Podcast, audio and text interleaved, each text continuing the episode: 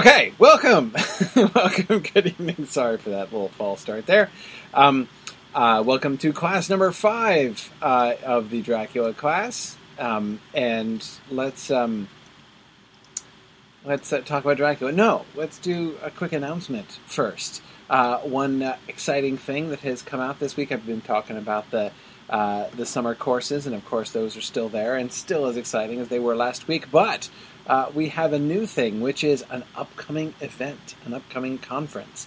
Um, it is almost time for Midmoot again, the Mythgard Mid Atlantic Speculative uh, Fiction Symposium once more. Um, sorry, hang on a second. My audio is still sorting itself out. Okay, there we go. Um, anyway, so um, I, I, wanted to draw your attention to this. If you haven't seen it, if you live anywhere within range of you know driving range of DC, um, this is a really fantastic, um, a really fantastic conference. We've done this. We did this last year. It was awesome. Uh, it's going to be at the University of Maryland again. You can see the details here. The weekend's going to be the weekend of Bilbo and Frodo's birthday for crying out loud at the University of Maryland.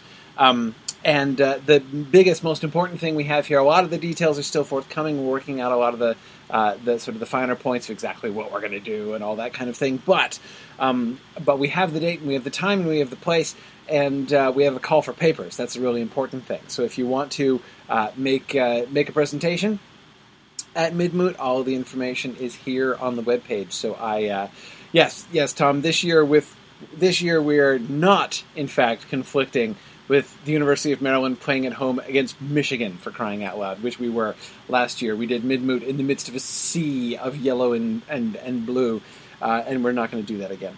Um, and so, so Patricia, great question. Patricia's asking, uh, will there be another Mythmoot? Yes. Well, yes, there will. Um, so I have two pieces of good news in response to that. P- piece of good news number one: um, uh, this year, Midmoot is not just going to be a little like few hour conference like it was last year where we just did for like the afternoon of the of the one day. It's going to be a weekend conference like Mythmoot of old, right? So this is going to be in same region, same kind of conference. So everything that was awesome about Mythmoot, you'll be able to get here this year. So if you enjoyed Mythmoot, you should definitely come because it's going to be great. Um, the second piece of good news is that we are in fact still working on the uh, even more awesome uh, um, which we're we're going to be expanding into a, a you know a, a, four, a full four day conference. We'll be able to, to, to do a lot more and get into a lot more things. Um, that's going to be. Uh, that's going to be later on. It's not going to be this year. Um, we're looking probably at next year, but more details on that forthcoming later on. I don't want I don't want to go too far into there. We're still we're still finalizing things there. Um, but anyway, so we've got this, and and Yana expanding into Europe. You know what, Yana? If you want to, like, if you got some people who want to work together on organizing a European conference, I am totally behind that. Um, uh, I don't have any plans to, to, to whip one up right now, but I absolutely would not have any problem doing that. Um, so uh, anyway, uh, but let's um, uh, let's let's let's let's look forward to that. But in any case, we have concrete uh, dates and details here on uh, Midmoot, the Mythgard Mid Atlantic Speculative Fiction Symposium, uh, which is fun to say very fast. Uh, go to the Mythgard website to in the events, and there we have it, the first entry there, if you want to find more details and to get the call for papers and everything. So that is our big announcement of the day. The second, um, the second thing that I just wanted to, to kind of sort of a side note. Um, I'm sometimes guilty of kind of taking things for granted. Uh, you know, not um, uh, sort of assuming people know, you know, sort of the things that I think about all the time. Uh, you know, sort of assuming that other people know them, and they don't always. So you know, I know that many of you know the answer to this question, but I think that some of you might not. Do you, do you know what Signum University is? Right? You know, here we are. This is the Mythgard Academy, and we we talked about the fundraiser and everything, which of course makes this series all, all possible. Um, but I think a lot of people don't really understand or appreciate what Signum University is and how it's related to the Mythgard Institute, which is the which is the host of this of this program. Um, uh, uh Signum University, of course, whose logo is hovering behind my. It's not actually a halo right? Uh, there's there's there's a reason there's an eagle hovering over my temple, uh, uh, uh, you know, every week. Um, and this is this is the the Signum University um, logo. So anyway, Signum University. I won't go into too much detail because I'm the president of Signum University, and I could go on for a really long time about Signum University and why it's awesome. But suffice to say, at Signum University, we're building the university of the future. It's an all online university, and uh, uh, and we're trying to basically hit the reset button on higher education in America and do things differently and really create a different world for people. Um, the Mythgard Institute is a, a, you know a program focused on you know encouraging the study of speculative fiction, fantasy, and science fiction literature that's hosted within Signum University. It's always been really the heart of this initial premier program that we have put together, our master's degree program in language and literature at Signum University.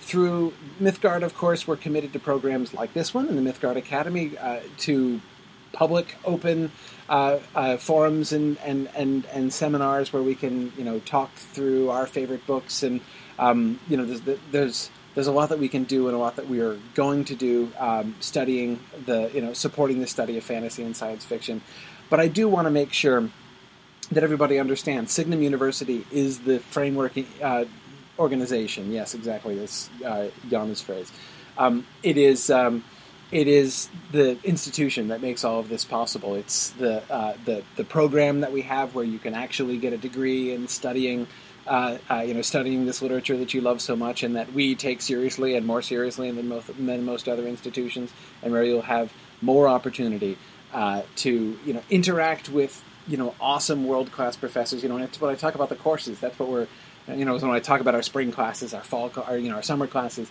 that's what I'm talking about. I'm talking about the courses in our MA program, um, where we bring our students together in live interactive classrooms with really, you know, the greatest scholars in this field. Um, and our students have gone on to PhD programs. They're teaching now. They're, uh, you know, they're they're they're teaching now at colleges. They're they're publishing. They're you know presenting at conferences all over the place. So many people who have gone from being really enthusiastic, you know, amateur readers to becoming independent scholars and really gaining respect within the scholarly community in, in, in Tolkien studies and fantasy studies. It's uh, it's uh, it's it's lots of uh, uh, lots of things. Yeah, you know, Michael. Yeah, lots of universities have MOOCs and lots of online stuff. Online stuff is totally uh, mainstream, but there's a, there's there's there are good ways and bad ways to do online stuff, and we're different than a lot of people. Um, you know, we really do things uh, you know, our focus is on community, on people, on actually just connecting teachers and students and students with each other and creating an, an, environment where you can really be at a school in a class with classmates rather than just being, you know, taking classes on your own at home through your computer. Anyway, um, I'm. Uh, I, I, as I said, I could go on about this for a really long time, and I don't want to turn this into a into a long sermon about Signum University. But I did want to mention it again. It's a, it's a thing that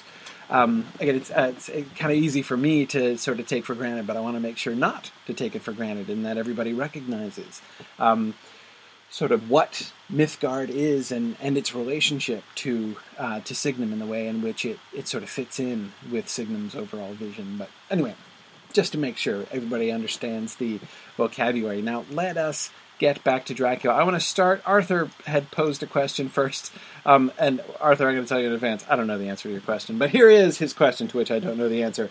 Um, he, he's talking about Dracula's regression in age. Right? He's old when we meet him in Transylvania. White-haired when he's when we meet him in Transylvania. He gets younger. Um, uh, he gets younger even before he bites English victims. Arthur. He gets younger um, in biting Transylvanian victims. Right when Jonathan sees him in his coffin uh, the night or the day before he leaves, um, he's all bloated with blood and his hair has turned gray. Right. Um, he then bites English victims, in particular the sailors on board the ship. It seems, um, and he uh, and he then um, uh, uh, is even younger when Jonathan sees him again in the park. Right with Mina uh, that time when he had his little uh, um, shock. Right. Um, which uh, induced Mina to open the diary that she promised she would never open as long as she lived, and it took her like two months. By the way, this is a trend in this book, right? Anytime anybody says we must, ne- let's we swear to secrecy that we will never tell anybody, you can guarantee they're going to be telling everybody in like a couple chapters. This happens when everyone's like, we will never tell Arthur that uh, we also gave our blood to to Lucy, right? But and uh, Van Helsing is spilling the beans like instantly, right? Mina does this whole thing about I'll never open this, and then of course she opens it. Anyway, it's it's it's uh, it's kind of funny. Anyway, so okay. Uh, point is, so he's he's getting younger, and Arthur says, um, uh, "Is there um, um, so, first, the first part of his question was: Is there a difference between the Transylvanian cuisine and the English cuisine? No, no, no. It's the Transylvanian people that make him that first stage younger. So it's not like that. There's something in English people that rejuvenates him. Um, the implication there to me is that he was in some kind of state of dormancy. No, Tom, I don't think it has anything to do with paprika. I, I think that he seemed he seemed to be not biting people. Um, I, I, why? I'm not 100 percent sure why.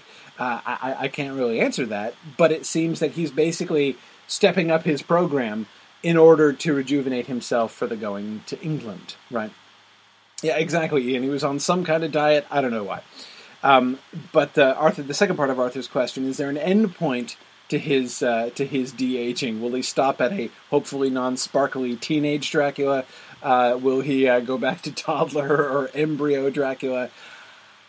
I don't know. Again, not really sure. Um, we don't. We're not given uh, any real. Um, we're not given any real evidence to really determine that. Um, the implication seems to be. Think about Jonathan's expression, right? Now, Jonathan is not an authority on this. He doesn't have doesn't doesn't know, right? But when Jonathan sees him again in the park, he doesn't say he's even younger than he was before, right? He just says he's got young again? And the expression that Jonathan uses seems to suggest that at least in Jonathan's own mind, he's reached his endpoint, right? Like this, this was the goal for him to be in the, uh, you know, in sort of the fullness of his youth and strength. Um, he has gone from elderly when Jonathan first met him back to, you know, in his like youthful prime, and that seemed uh, there seems to be a fair, plenty of good reasons to think that that's where he's going to stick, and that he's not going to actually regress to childhood. Um, Kathy likes the paprika theory. That seems entirely possible. Um, anyway, okay. Um, so many of these questions I can't answer because we're not given enough information on them and uh, you know we can speculate, but we have to acknowledge, sort of, and recognize that we're speculating. But let's get to the text because, as usual, we have a lot to go through here tonight. Uh, tonight we're talking about possible impossibilities, the difficulty of getting people to believe anything uh, in uh, this uh, skeptical 19th century, as uh, Dr. Van Helsing calls it. But first, uh, let's do a quick check in with our friend Renfield because uh, we've been missing him and he's uh, been out of the spotlight while we've been focusing on Lucy, and while indeed the entire narrative is focusing on Lucy, indeed, while Dr. Seward himself is away from his asylum most of the time and spending time with Lucy, uh, so that we don't really know anything about uh, uh, Renfield. But there are two things that we get about Renfield, actually, not in this week's reading, but in last week's reading um, that are worth noting in passing. Of course, we'll come back to Renfield very much more very soon, um, but I, I, I want to not miss these bits as well.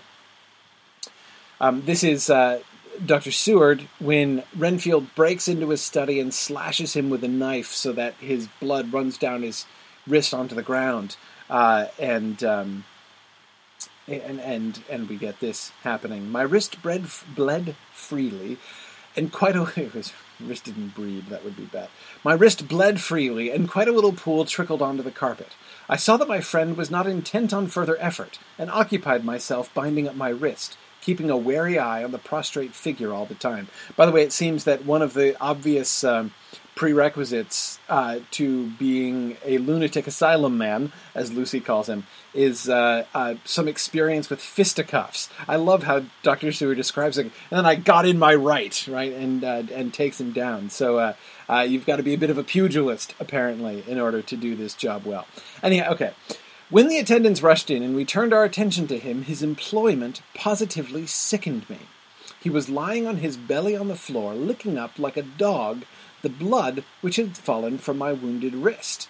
He was easily secured, and to my surprise, went with the attendants quite placidly, simply repeating over and over again, The blood is the life. The blood is the life.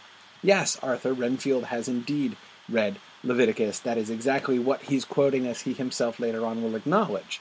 Um, so, no coincidence there. That's absolutely what is in his mind. Now, um, what's going on here? It's a little hard to figure out, right? Um, especially since we're not spending a whole lot of time with Renfield. Remember, when Dracula goes away, right, and is hanging out with Lucy, and he leaves Carfax, Renfield thinks he's been abandoned, right? He can he apparently has some way of sensing the proximity of the count. So when the count goes away, he thinks he's gone. Remember, he starts his fly catching again, right? If I want to do it, I'll have to do it myself, he says, right? After having given up on all on quote all that rubbish, right? And then, of course, later after that, the count comes back and he throws his flies away again.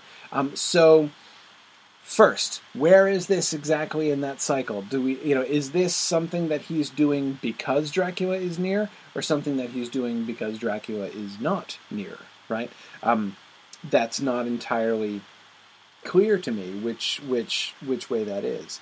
Um, it's possible that um, it's possible that he this is an act of desperation. You know, when he thinks the count is not there, it's possible this is some kind of an act of emulation it's not really clear. Is this, for instance, uh, remember Dr. Seward saying he wonders what the later stages of of, uh, of his zoophagous project would be, right? You know the way he he does his uh, his tabulations right? You know, you've got the flies, and he keeps track of how many flies each spider eats, so that he knows how much life that's worth, right? So you've got uh, you've got a spider which presumably is worth its own life, whatever unit of life it is that Renfield uses, and then it's got like four fly units, right? So you've got a four fly spider, which is pres- presumably worth more to him if he eats it than like a two fly spider, right? Obviously, so um, and then, of course, you feed the many spiders to the to the sparrow, so you get the, the cumulative effect there. And he wants a cat to feed them to. So remember, Dr. Van Helsing is saying, or excuse me, Dr. Seward is saying, I wonder what would be the later steps, right, and where he would end up going to.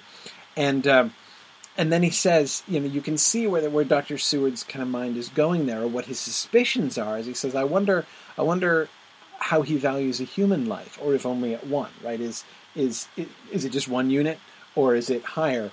Um, you know, greater than like the unit of uh, of the of the flying, and um, we so so again, it's hard for me to kind of interpret this particular scene as far as what it tells us about Renfield's relationship with Dracula. On the one hand, we see him here emulating Dracula far more closely than he has ever done before, right? Dracula doesn't eat spiders. Um, but he does drink blood, and so we see Renfield drinking blood. But again, is this new? Would he have done this on other opportunities? Had he done this before? Is that what he did to get himself thrown into the into the uh, into the asylum in the first place? I don't know.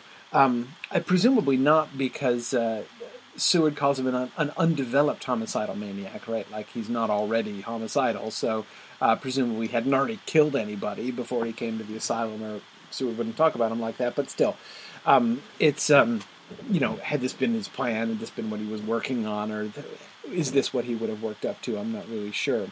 Um, but uh, so okay, um, so that that that is still kind of uncertain. What we do see, though, is we can clearly see, without question, the harmony for whatever reason it is, whether it's desperation at his absence or uh, emulation because of his presence, we certainly see the harmony between not only Renfield's goals but his methods, right? And Dracula's goals and method, methods. We can see how close the outlook of the zoophagous patient who is trying to perpetuate his life, um, uh, you know, to extend his life, to, to, to, give himself a greater fund and resource of life. Um, and Dracula, whose fund and resource of life appears to be something like indefinite. I say something like Arthur because I'm coming back to your rejuvenation question, right? It seems that if Dracula does not consume any more lives, right, if he does not consume the blood of others, um, then he ages, right? Would Dracula eventually die of old age? It seems conceivable, right? If he could he starve to death, essentially. Um, given his aging, seems likely, frankly. I again, we don't know for sure, but it seems um, it seems likely. Now, Jennifer Miner is saying uh, it feels um, sort of religious or ritualistic. The you know between his prostrate posture and the repeated phrase, and then Jennifer, of course, the added bonus that the repeated phrase is a, is a biblical quote. Yes, I agree with you. Um, I'm not skipping that, but I'm going to skip it for now. Um, all I'll say is we're going to come back to that. Uh, well, I have no intention of skipping the religious implications. In fact, there's a whole bunch of uh, generally religious and specifically Christian references that have been happening in the story so far that I've kind of skimmed over. I'm not planning to do that indefinitely. We'll come back and talk about that uh, much more uh, soon, but not quite yet. Um, so, okay. Um, yeah, yeah, good. Um, yeah, Penny says, why doesn't the doctor link Renfield's actions to what he has seen and learned about Lucy and her blood draining related death? because he's a bit of an idiot. Well, because his uh, he because as Dr. Van Helsing would say, because he has too prejudice, right? Um, we'll get there, but Penny, that's exactly a class. That's that's a classic illustration of the problem, right? The problem that Van Helsing is trying to cope with for most of uh, for most of today's reading. Um, one last Renfield point, and then we'll move. Well, Sharon asks a general question about Renfield. What's the purpose of Renfield in terms of the whole story? Well, he'll play a more direct role later on, but it's not even that. I think that makes him most important. Renfield is a really interesting touchstone, I think. I'm tempted to call him a foil for the, for Dracula for the vampire, but that's not even. Not only is that not very helpful to say, it's not even really right. He's um because he's not just a foil. He is a parallel. Renfield brings Renfield sort of shows what's at stake in vampirism, if you see what I mean by that. That is to say, if we didn't have Renfield, we might treat Dracula simply as like a monster, right? He's he's he's just antipathetic to humanity, right? He is out to destroy humans and to promote his own power and must be stopped because he's dangerous to folks, right? We could easily look at Dracula as basically no more than that. Renfield really sort of shows, really highlights, I guess I would say, the metaphysical angle on this, right? The fact that Renfield essentially becomes a do it yourself vampire through his desire for immortality, right? His desire to accumulate more and more life. Um, really kind of puts the entire vampirism question in a whole different context. Um, so, yeah, but he's crazy, Michael. Yeah, ah, absolutely. Right. Yeah, yeah. Um, uh, yes, he's crazy. Of course, Dr. Seward thinks everybody's crazy. right? Van Helsing, Lucy, everybody. Right? Um, but uh, anyway, let's let's look at our other our the one other Renfield point because from this we learn an important thing, or rather, I would say, we this passage proves unequivocally something which might still have been an open question in some of our minds when we were looking at Renfield, and particularly his interaction, his attempted interaction with uh, Dracula earlier on. So uh, uh, read this and check out uh, and tell me what have we what what thing ha- can we prove uh, about Renfield from this passage. This is when he attacks the carters, of course, who are taking off the boxes of dirt. Before I could get up to him, the patient rushed at them, pulling one of them off the cart, and, and pulling one of them off the cart began to knock his head against the ground.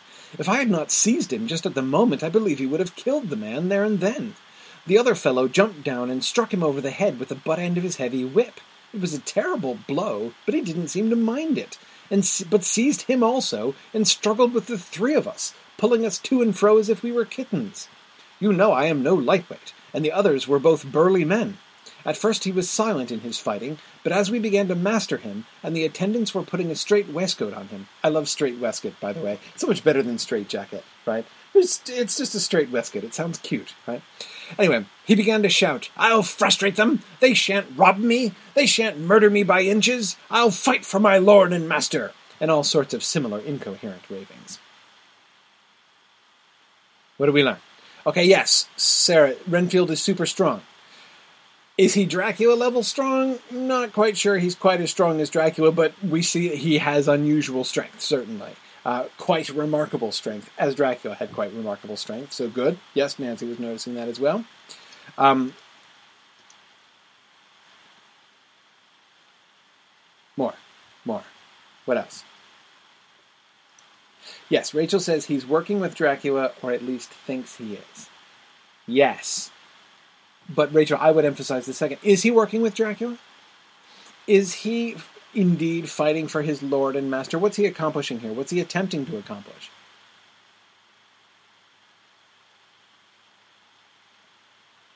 Karita points out very fairly that crazy people are often strong in stories. Um, it's a, it's, it's, it is a thing associated with uh, the insane.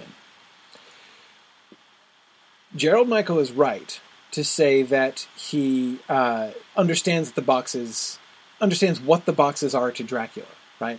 Um, he looks it and he and he sees. So this seems to be it's it's, it's an interesting thing, right? He sees these carters taking these boxes of what? I don't know. I mean, you can't tell from the outside that they're even full of, full of dirt, right? And even if you did know they were st- still full of dirt, it wouldn't be perfectly obvious what they were or what the point of them was, right?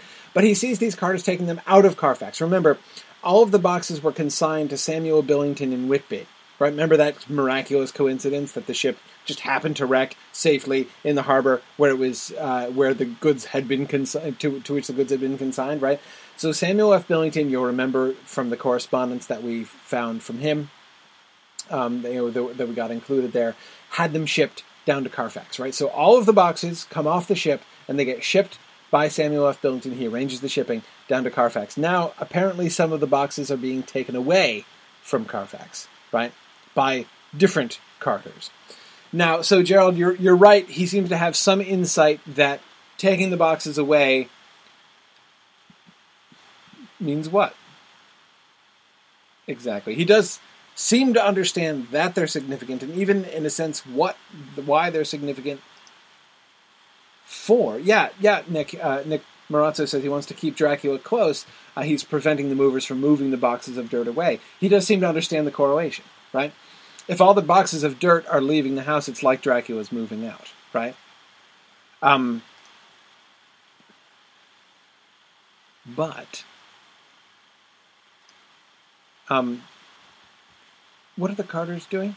Like, are they?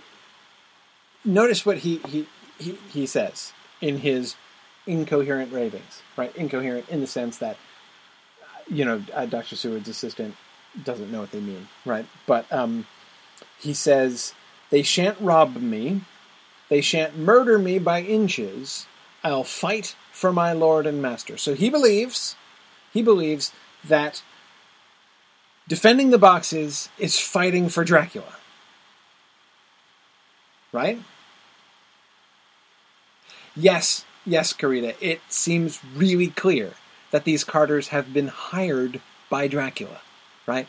I, I, everyone who's been this this is how things. We know that he's made arrangements, careful arrangements in advance. Remember his conversation with Jonathan about consigning to different solicitors in different parts of the country and everything. We saw that that not only the letter to Samuel F. Billington, but the letter to two other people, right, of a similar kind. So we see, you know, he, he's making. We know that he's made arrangements and is making arrangements.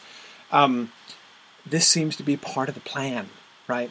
That he's. It's not all of the boxes that they're removing they're they're taking only some of the boxes away, and that seems to be Dracula's plan.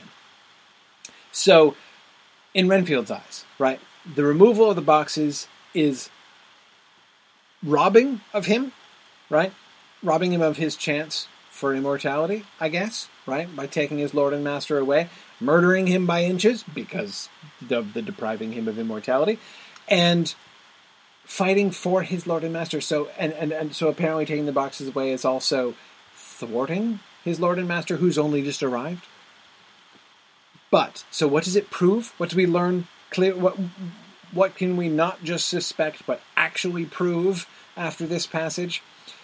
Renfield is not actively in cahoots with Dracula. That is, he is not in communication with Dracula. He is not operating under Dracula's instructions and orders. If he were, he would know this is Dracula's plan.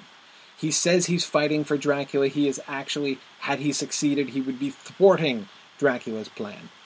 Unbeknownst to him, he does not seem to be, by the fact that he talks about his lord uh, and master, it's clear that he sees himself as a servant and a faithful servant, right? Um, so, yes, Mark, exactly. He is not in Dracula's confidence at all. So, again, some people suspect, some people wonder, you know, like, how does Renfield know about him? Were they in communication? Had he ever been to Transylvania before? What's going on? No. I, I mean, I've said before, all the evidence suggests he can just somehow detect Dracula there. He is sensitive, like Lucy is sensitive. Whether he is sensitive like Lucy is sensitive, and this is what led him to become insane. Uh, remember Mina talking about how she was afraid that Lucy wasn't going to be able to go through life without sorrow because of how super sensitive she was, right? I'm not saying that, that you know it's like the one like a one way you know like a, a guaranteed ticket to, to the asylum, but but anyway, I mean, so which came first, right? His insanity or his sensitivity? Could be either way, right? Um, though it seems that, and I mean, again, the nature of his insanity being so closely parallel to Dracula, it's you know, so that even he himself characterizes his previous zoophagous career as worshiping Dracula long and afar off, right? Um, uh, so anyway, okay, so I think that, but but again, this clearly shows. So if, I mean, if we wondered, like, is Dracula communicating with him in some way? No, no, no. Yeah, uh, uh, Patrick, I think that's exactly right. Patrick Summers says he's more of a a, a celebrity stalker uh, of Dracula, copying his methods and acting like Dracula is his boss. Yeah, yeah, exactly. Um, and Penny, you're absolutely right. Dracula is Boyar. He would not acquaint peasants with his plans. Absolutely not. Uh, remember, he works not quite solo. He's willing to command, right? But yeah, he's not gonna he's not gonna be scheming with uh, really anybody, certainly not somebody like Renfield. Um, so um, anyway, okay.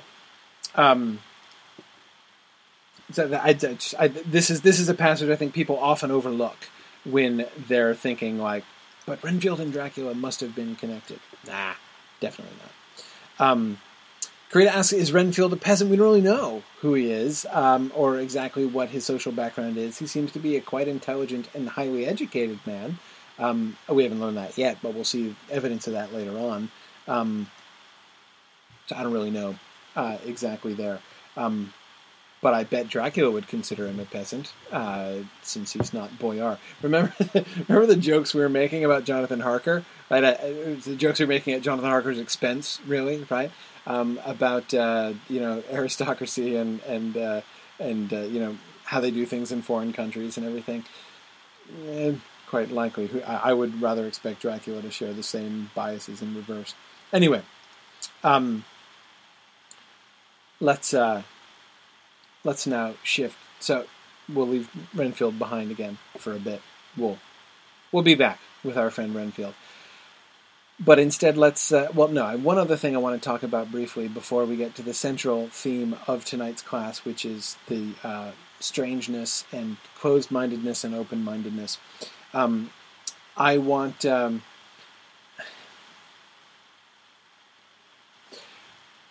let me say let me premise this next subject um, by saying right up front i don't understand this if any of you can explain this to me, I would be delighted to learn.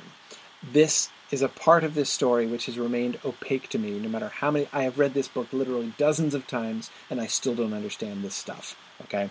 So, if you can help me, I'd be grateful. But um, what I'm talking about are the hints that Van Helsing makes about Lucy's fate, and through that to sort of how the vampiric state in general works.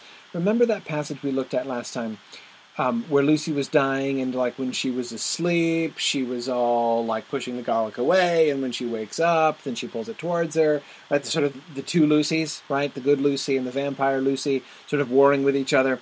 So it made a kind of sense when Van Helsing said in that passage we were looking at. He says, you know, it will make much difference, mark me, whether she die awake or in her sleep, right? And okay, like yes, I can see that you know it's it's clear that she's in a different state, but but the question of what difference exactly would it make? I don't know. I said last time I don't know the answer to that question, right? I, I mean, it's clearly the implication that he made. I mean, the only way I can understand his statement is that he must be suggesting that there's more than a more than two options here right? That is, it, this is not just a binary question. It's not just like if she dies while she's awake, then she'll she dies as good Lucy, then she'll stay dead as good Lucy, right? And she'll just be a normal corpse and all will be well. Whereas if she dies while she's asleep, in trance state, and in like you know, uh, uh, uh, not pseudo vampire, um, um, um, sort of pre vampire state, right? Then she'll become a vampire, right? Then she'll then she'll rise again as the undead. I, it's more than just is she going to be a vampire or not a vampire. I mean, I think it's pretty clear she's going to be a vampire. Right? I mean, there's I don't I don't think whether she's awake or asleep is going to change whether or not she becomes a vampire at this stage. Therefore, I think that there must be something else that he's referring to here, right? Um, some other shade of distinction, some other some other um, some more subtle category. Um, but he doesn't explain. It's a problem with all these passages through this whole section. This is still when Van Helsing is being all cryptic, right? And he's saying that he doesn't want to say everything that he thinks, right? Um, and so, therefore, so many of the things that he says are never really explained to us. Right? But let me um, rather than clearing up this conclusion, let me uh, let me add to this conclusion. Several of you are pointing to uh, the passages that I'm just about to bring up because I want to kind of put all of our data uh, in the pot here, and then we'll see what, what if anything, we can uh, we can make of it. This is when he initially says, right on the the the after right after she dies, that before the funeral, after it's like after the viewing and before the funeral uh, they're going to come in and they're going to do the they're going to bring the post mortem knives, right? And they're going to cut off her head and they're going to uh, they're going to cut out her heart and they're going to stuff her mouth with garlic and they're going to put her back in the coffin like everything's fine, right? That's his plan. And he lays the crucifix, the little gold crucifix, on her lips, and then leaves her for the night. And he comes back, and Dr. Seward is surprised at this response. You need not trouble about the knives. We shall not do it. Why not? I asked, for his solemnity of the night before had greatly impressed me. Because, he said sternly, it is too late or too early. See, here he held up the little golden crucifix. This was stolen in the night. How stolen? I asked in wonder, since you have it now. Because I get it back from the worthless wretch who stole it, from the woman who robbed the dead and the living. Her punishment will surely come, but not through me. She knew not altogether what she did, and thus unknowing she only stole. Now we must wait. Why? Why? Why must they wait? I still don't understand. I really, I really, I really don't don't understand. So he put the crucifix on it. Now we know the crucifix to be a vampire inhibiting thing, right? We saw this with Dracula way back in with Jonathan Harker in the shaving incident, right?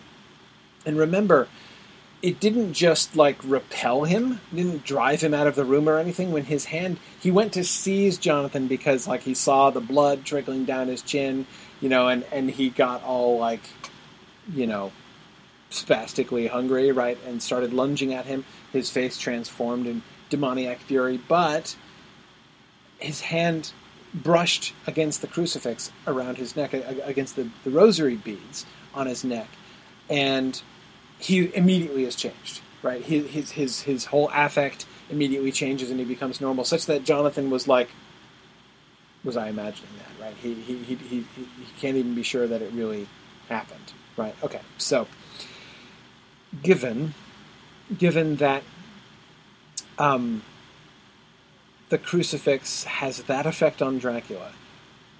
One question then to be asked about this scene is what effect was Van Helsing going for? Was he putting the crucifix on her lips in order to prevent her leaving the coffin for fear lest she get up and walk around that night? Right? That seems conceivable. I doubt it though. Uh, and the reason I doubt that is, I doubt that that's what Van Helsing was expecting. And the reason I doubt that that's what he's expecting is that remember his reaction upon seeing the Bloofer Lady headlines in the newspaper is, "Mein Gott, mein Gott, so soon, so soon." He's a little surprised that she's up and about and biting kids already, right? So uh, that leads me to suspect that he was not expecting her to get up and walk around that first night. What then? And why on her lips? Specifically why not her forehead or her heart why not why not put it around her throat right? Instead he, he, he, he lays it on her lips. Was he attempting to prevent some influence to her? Is this some is, is he is he holding something inside her? Is he keeping something out of her? I don't know. I don't really understand. Um, uh, mick exactly. Mick says the spirit leaves via the mouth. Yes that is an old tradition. Um, delightfully illustrated in some medieval manuscript illuminations, my favorite. It's one of my favorite manuscript illuminations of all time. Um, it's of the Dormition of the Virgin, that is the Virgin Mary on her deathbed. The Ascension of the Virgin without dying, the, the, the, Ascension straight to heaven of the Virgin Mary, is a modern doctrine. It's not a medieval doctrine. In the Middle Ages, they believed that, that, that the Virgin Mary died of old age. So this picture of the of the what's called the Dormition of the Virgin when she's when she's going to sleep when she's dying, and so you see the Virgin Mary as an old woman lying there, and she's kind of like, uh, right, she's dying. And they show, they depict her soul, um, which is like this little like Casper the Friendly Ghost outline that's emerging from her mouth, um, and it's so adorable. It looks kind of like a baby or a toddler, and it's so happy. It's like sticking its arms out. It's like yay as it comes out of her mouth. It's just so cute. Anyway, um, uh, so. Um, uh, yes, so Mick, it is an old idea that the soul emerges from the mouth. Is that but again, is it so? Is it like is he trying to keep the good Lucy in? Is he trying to to keep a bad Lucy out? Or I, I don't know. I, I, I I'm, I'm totally not following. Carita says he's keeping her human as long as possible. Maybe. Um, uh, uh, yeah, yeah. Um, is he? Um, Morgan is wondering if he's bluffing and acting like he understands more than he does. Well, Morgan, he does confess that he's kind of like feeling his way and sort of guessing at times. He doesn't know everything. Um, but this is past the point where he's totally guessing. But what he does say is he's not going to explain it, right? Um, so,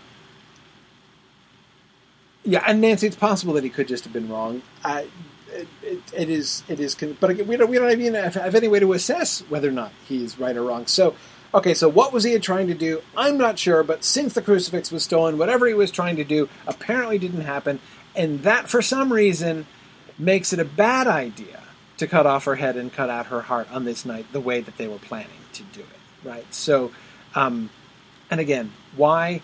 I don't, I, I, I don't know. I don't understand. But again, what becomes clear, what becomes clear is that he. This is not just a like, is she going to turn into a vampire or not? There's something like so. The crucifix on her lips, assuming he's not wrong, maybe he's wrong, but assuming he's not wrong, the crucifix on her lips would have been efficacious to bring about some good end, which would have been linked causally to its being a good idea to to to axe her body, you know, to cut out her heart and, and cut off her head.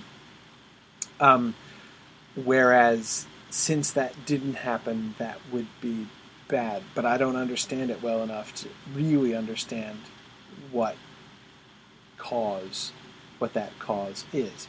Here's another reference.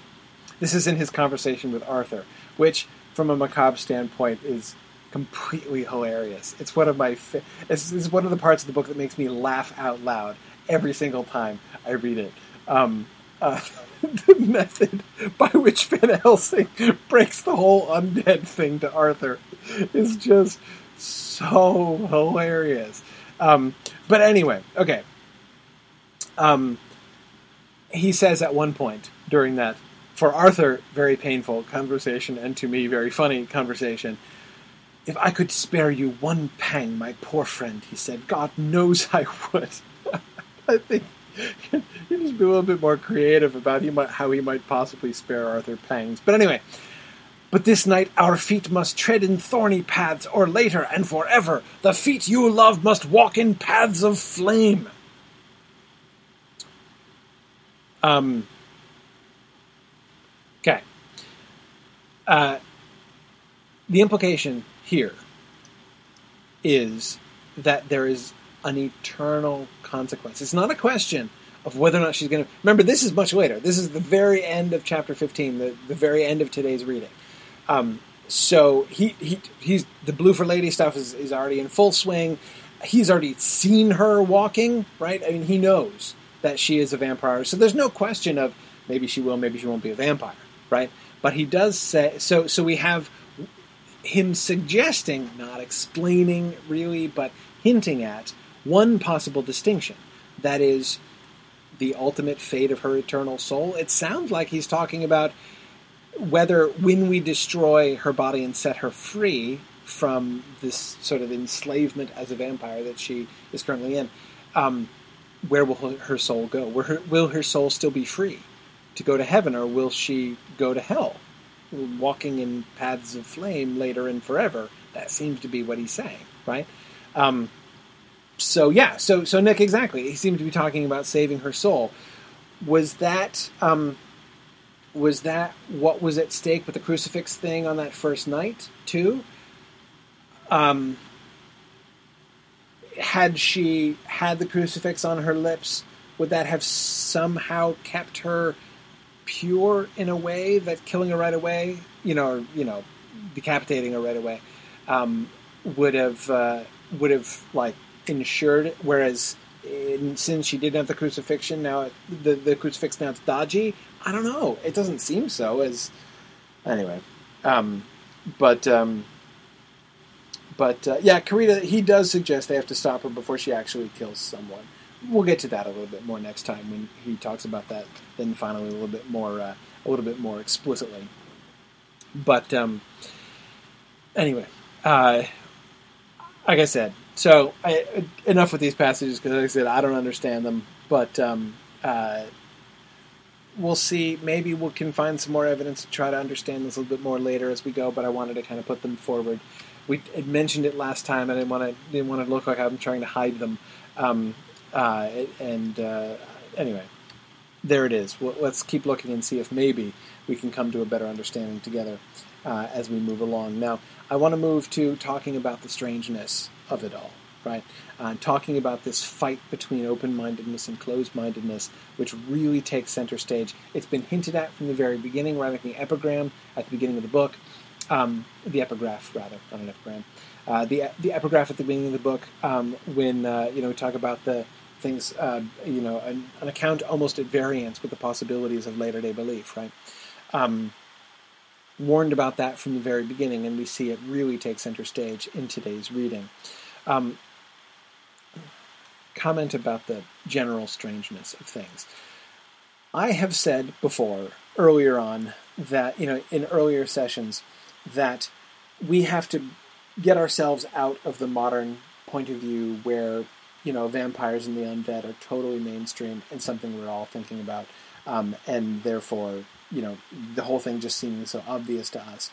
And I've been saying we've got to go back to imagine ourselves in a time where it's just unknown and and uh, and and totally not mainstream, uh, such that people would be, um, you know, sort of right along with Dr. Seward and you know chapters one through three, Jonathan Harker and everything, um, in their ignorance and their uh, even sort of resistance to this really weird idea of the Walking Dead.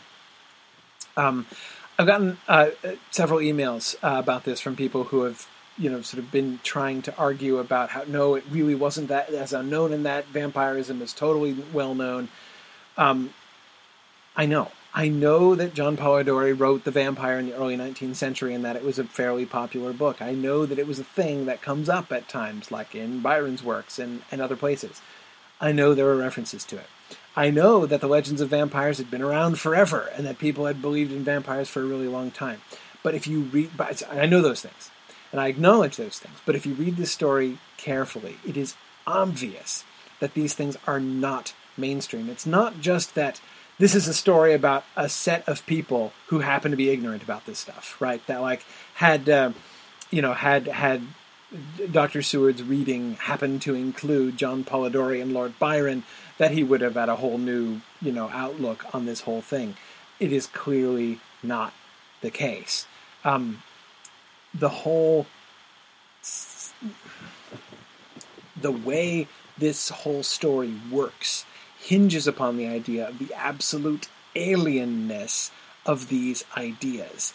Um, I don't think there is any way that Bram Stoker, when writing this book, sort of assumes because again, it's conceivable that an author, like for instance, a modern author, could write a book like this, right? Could write a book about some people who were totally ignorant about vampires, while the author knew that the readers would know all about it, right? And that that gap between the knowledge of the readers and the knowledge of the characters could be part of the, you know, sort of the irony that the author was working with, right? That can be a tool to make the story work. That could happen, right? That totally could happen. I am 100% convinced that is not what is happening in this book. He is not Bram Stoker is does not believe that his readers know all about you know know about this or even really that it's a familiar thing to them at all and that they're going to be kind of you know uh, you know that that he's sort of exploiting the gap between his readers' knowledge, his readers' familiarity with this compared to his character's ignorance of it. I, I don't believe that for even one second. When you read this, he assumes every to, to everything in everyone. The entire narrative hinges upon the fact that people have no idea um, what's going on. Remember that, first of all, those widespread vampire legends, who tells vampire legends like that? Peasants tell vampire legends like that. Well bred and well educated Englishmen of the 19th century don't tell or believe stories like that. Remember, that's the very first cue that we get in chapter one from Jonathan, right? There's these things that these suspicious peasants, you know, they're, they're these superstitions all over the place here, right? And isn't that quaint? As I, the sophisticated, intelligent, and well educated first world Englishman, uh, come here among these uh, ignorant peasants and observe from afar their curious superstitions, right? Um, hoping to talk about them uh, and gain some insight uh, from one of the local aristocracy, who doubtless is also sophisticated. Um, yes, Nick, they're even referred to as peasant superstitions. So the fact that vampirism is known, this is going to come up. Van Helsing is going to explain this. He's going to say, um, everybody has always known about vampirism. These legends are everywhere. But where they aren't is in the mainstream, in the well educated, intelligent, sophisticated 19th century English world. And it's and that's his audience. That's Stoker's audience, right? Um, so one of the things Van Helsing asks Dr. Seward when he uh, does that long setup in order to finally say that the bites on the children's throats were made by Miss Lucy right? And then Jonathan or, or John Seward gets really upset, right? Van Helsing asks him, he says, Why do you think I took so long to tell you so simple a thing? Right? Why do you think I built that up so long in the way that I did? And I think that that question is sort of a question that kind of resonates, right? Why does he go to all of these elaborate lengths? Why does Stoker, I mean, why does Stoker set up this story in the way that he does? Because he too, like Van Helsing, was attempting to kind of work with Dr. Seward's skepticism, acknowledging his skepticism, and trying to bring him around to a place where he'd be open minded enough to receive this concept. We see, I think, we can clearly see Stoker doing the same thing with his uh, uh, with his English audience. Um, uh, yeah, yeah. Uh, anyway, let's um, let's look at some examples of what I'm talking about. Consider consider this this passage when thinking about this issue of uh, um, how off the beaten path we are in this story. This is again my, my favorite passage of that conversation with Arthur. Miss Lucy is dead, is it not so? Yes. Then there can be no wrong to her. But if she be not dead, Arthur jumped to his feet. Good God! he cried. What do you mean? Has there been any mistake? Has she been buried alive? He groaned in anguish that not even hope could, res- could soften. I did not say she was alive, my child. I did not think it. I go no further than to say that she might be undead. Undead? Not alive? What do you mean? Is this all a nightmare, or what is it? There are mysteries which men can only guess at, which age by age they may solve only in part. Believe me, we are now on the verge of one, but I have not done. May I cut off the head of dead Miss Lucy? Um, just absolutely, just absolutely. I'm sorry. I, I, I, just, I can't, I can't. I know it's sad, and we should be sad for Arthur. And like, this is a really hard time for Arthur. His dad's just died, and his fiance just died, and now this crazy coot is talking about opening her grave and cutting off her head. It's really bad. Um, but um, Van Helsing. Uh, I, I, I, I just the sentence. I can't. I, I can't not laugh when he says, I go no further than to say that she might be undead, as if it's like a compromise, right? No, no, no, it's okay. All I'm saying is that she might be undead. My, my point, however, is um, uh, uh, she's yeah. Notice, guys, she's not saying he's not saying she's mostly dead, right, and therefore slightly alive. No, no, no, no, no, no. He doesn't think that. Um, uh, the the thing that I really want, apart from the fact that I can't resist this passage because this is just like Van Helsing at his clueless best. He is kind of clueless about interpersonal matters at various points, and this is he never gets worse in interpersonal matters. There's there's a bigger gaffe that he makes later in the book, but it's not it's not it's not anything like as as as as sort of odd and funny as this one is. Um, may I cut off the head of dead Miss Lucy? Even that phrase, may I cut off the head of dead Miss Lucy? Um, dead Miss Lucy. What a uh, uh, just that that phrase by itself. Anyhow, um, uh, but the thing I really want to emphasize here is Arthur's response: "Undead, not alive. What do you mean? Is this all a nightmare, or what is it?" Arthur doesn't have categories for this. He like completely doesn't understand what Van Helsing is even talking about. And what I would emphasize again is notice his resistance, his response to this is of a different kind than would be the resistance of someone who was familiar with vampire stories and just thought that they weren't true, right? Um, this is he's not having the reaction of somebody who says, I've read stories about this, but they're just stories and it's not real. It's not what he says. That's, not how Arthur reacts, right? Arthur reacts by saying, Is this some kind of nightmare or what is it? Like, my mind is completely blown by now. You said she's not alive, but you said she's not dead. You said she might be undead. The heck does that even mean? Right? So, um, I, I, again, it, it so this is why I say I really do think we need to put ourselves back in a time where the word undead strikes us as like an alien neologism, right? Like he like Van Helsing has just put that weird that prefix onto that word, that familiar word dead, right? And created this wacky combination that doesn't even make sense uh, to to doesn't make sense to Arthur, and I don't think again nothing in this passage leads me to, to believe that Bram Stoker is assuming that the audience is sitting there kind of chuckling at Arthur. I'm chuckling at Van Helsing. I'm not chuckling at Arthur, right? Um, you know, like, oh, Arthur's so ignorant, right? Of course, we all know about the undead. They don't know about the undead. If everybody, if all the, if the readers all knew about the undead, this whole thing, um, this whole thing wouldn't uh, wouldn't work. Um, yeah, interesting. James Pace says that uh, Merriam-Webster lists the first known use of undead as the same year uh, that Dracula came out. Um, I do s- s- suspect that Bram Stoker made up this word. Um, notice how it's hyphenated, right? It's not even just like a word, right? It's unhyphen dead, right? Um, he, this is a this is this is this is a new concept. Okay, um, so anyway, okay.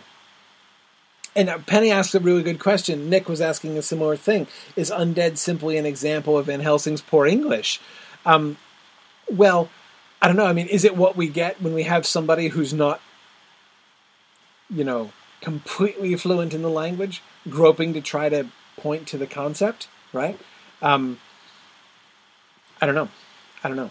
Um, yeah, see, Mick, it can't be 1904 because this book was published in 1897. So here we're staring at an instance uh, of the use of that word in 1897. So um, anyway, uh, yeah, Carrie, I, I absolutely agree. Um, I, I, my every reading of this book suggests that Stoker is expecting to have his, to his readers to have the same response to these words as Arthur. Yes, exactly, exactly. Um, yeah, yeah. Okay, so um, right, yeah, yeah, Mick. That's, that's what that's what I thought you were you were pointing to there. So okay, given the strangeness, right? Van Helsing gets the strangeness, right? He doesn't handle it well with Arthur. his uh, his concept of breaking Arthur in gently is a little odd, um, but um, but we see when his dealings with Doctor Seward, he totally gets the fact that Dr. Seward is going to have a hard time understanding this. He's quite sympathetic to that issue, right? Um, we see in the long speech that he makes here, friend John, I pity your poor bleeding heart, and I love you the more because it does so bleed. If I could, I would take on myself the burden that you do bear. But there are things that you know not, but that you shall know, and bless me for knowing, though they are not pleasant things. John, my child, you have been my friend now many years, and yet did you ever know me to do any without good cause? I may err, I am but man, but I believe in all I do. Was it not for these causes that you sent for me when the great trouble came? Yes. Were you not amazed, nay, horrified, when I would not let Arthur kiss his love, though she was dying, and snatched him away by all my strength? Yes. And yet you saw how she thanked me, and with her so beautiful dying eyes, her voice too so weak, and she kissed my ruffled hand and blessed me? Yes. And did you not hear me swear promise to her, that so she closed her eyes grateful? Yes. Well, I have good reason now for all I want to do. You have for many years trust me. You have believed me weeks past, when there be things so strange that you might have well doubt. Believe me yet a little, friend John. If you trust me not, then I must tell what I think, and that is not perhaps well. And if I work, as work I shall, no matter trust or no trust, without my friend trust in me, I work with heavy heart, and feel oh so lonely, when I want all help and courage that may be. He paused a moment and went on solemnly. Friend John, there are strange and terrible days before us. Let us not be two, but one, that so we work to a good end. Will you not have faith in me? Now, remember, this is um, uh, um, didn't you? So okay, this is, I believe, when he's when he first proposes to c- cut off her head and uh, cut out her heart, you know, with the autopsy knives, right? Um, um, notice the substance of his appeal, right? Um, he asks Seward to trust him personally. He acknowledges how hard it is, how strange all these things have been. But notice the two things that he does here. First, he uh, he's, it's a personal appeal. Will you not have faith in me? Do you have any reason to, you know, you have reason to trust me, right? You know that I don't act arbitrarily. You know that I don't act unless I have good. Co- I might be wrong, but I always I always have good cause for what I do. If you believe, you know, so if you trust my intellect, if you trust my integrity, then I ask you to go along with me, even though it might be hard, right? That's one thing that he asks him. But notice also, at the same time, he is also giving evidence, right? You know, he, he when he goes here in this first paragraph, when he's going over how difficult it is, you know, when he's acknowledging the difficulty of understanding all this, he points out, Oh, he says, okay, so first, was it not for these causes that you send for me when the great trouble came? Right. Okay. So you obviously, I know that you believe in me, right? That you have faith in me. You you have respect for me, and you believe in me. Okay. With that as a given, right? He acknowledges you were amazed and horrified when I wouldn't let Arthur kiss his love, right? And snatched him away by all my strength. That mystified you, right? But you also noticed that she thanked me for it. Um, and that she made me swear a promise to her, and that she closed her eyes grateful when I did. Right? That is to say, Dr. Seward, you know you didn't understand what was going on. I know you didn't understand what was going on there, but can't you see that Lucy understood and that I understood? Right? What I did might have seemed random, but it wasn't random, and it wasn't strange. Lucy understood it, right? Even if you don't yet, right? Um, but he starts off with that personal appeal, right? Knowing that he's got to begin there, he he he seems to he has no faith. Van Helsing has no faith that he can just convince Dr. Seward without Dr. Seward's personal trust in him, right? But let's go back a bit. Looking at this sort of the closed-mindedness of Dr. Seward, and really, I think pretty clearly Dr. Seward is kind of representative of the modern world, right? Dr. Seward is like the spokesperson for the 19th century English educated, sophisticated point of view, right? Uh, in this whole section. Jumping back a ways, um, the first time that the scarf, the little like silk scarf that Lucy wore around her throat, slips down and they see the puncture wounds on her throat. Um, after I think the second time, she's like completely prostrated by blood loss. What do you make of that mark on her throat? Van Helsing asks. No, sorry. Seward asks Van Helsing that. What do you make of it? says Van Helsing.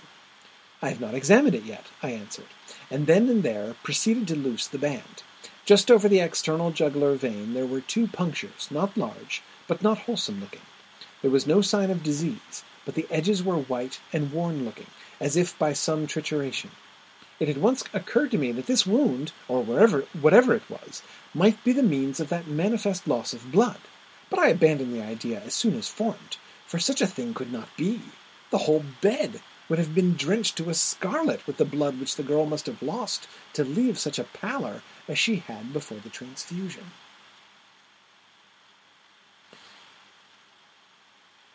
She had a remarkable loss of blood, right? She has lost blood somewhere.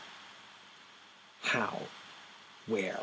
Right? This is sort of the big diagnostic question, right? And we see the wounds in her throat. They see the wounds in her throat. And he immediately comes to the perfectly logical conclusion wait a second, wounds, these are the only wounds they found. Remember, they, they, they, they, they have no idea what the cause is or what the disease is right? At least Dr. Seward doesn't. Um, you know, she ha- she doesn't have any of the usual anemic signs, right? That she she she doesn't just have anemia, but she is manifesting a loss of blood. So where is it? Where is it going, right? And here's this these wounds where it the blood could escape, right? It's right next to the jugular vein. That's a big vein, right? It's not an artery, but it's a big vein um, where you can lose a lot of blood. Um, but he abandons the idea as soon as it's formed. Why? Well, because if the blood were leaking out those wounds, it'd be everywhere. I mean, she lost like pints of blood, right? Um, so it'd be all over the bed since there's no blood on the bed, it can't have emerged from that wound. Obviously, it can't. It can't have done so, right? But of course, there is a further logical statement, unless it was taken out by someone or something, right? But Dr. Seward is resistant to that. Uh, uh, uh, his mind seems to sort of shudder back from the logical conclusion there, right? Um, yeah, Nick, you're right. He does lose sight of the question, um, you know, because of a new calamity. You're right. Van Helsing hasn't forgotten. This, of course, comes up again um, when that noted medical investigator Quincy P. Morris brings up the same thing. I'm sorry, did I not have the slide advance there, or did I advance it backwards somehow? Sorry about that. Um, anyway, yeah. Uh, so Quincy is asking him, How long has this been going on? About 10 days. 10 days? Can't really do a good Texas accent either. Then I guess, Jack Seward, that that poor pretty creature that we all love has had put into her veins within that time the blood of four strong men. Man alive, her whole body wouldn't hold it. Then coming close to me, he spoke in a fierce half whisper. What took it out? I shook my head. That, I said, is the crux. Van Helsing is simply frantic about it, and I am at my wits' end. I can't even hazard a guess. Quincy, uh, Quincy asks the right question, right? This is ex- and and and notice one of the things that this points out. You don't have to be a doctor to ask this question, right? This is the obvious question to be asked. I would go even further than that, right? If you're not asking this question about Lucy's condition, if you know what has been happening, if you know about the blood transfusions and you know about her incredible power and lack pallor and lack of blood, this question screams itself, such that even the medically amateur, uh, though highly intelligent and completely awesome and full of robust manhood, Quincy Morris, um, uh, asks exactly the right question. Right? It is the obvious question. Um, and it, when Quincy brings this up, it makes it even more conspicuous that Dr. Seward has not been asking this question. He asked it before when they discovered the wounds, but he's not even asked it since then. And it's true that um, uh, it's true that uh, uh, you know lots of crises have kept coming up, and so you know, kind of they, they you know he's been so busy dealing with the symptoms that he hasn't really had time to think more about it. Mm, yeah. Um, uh,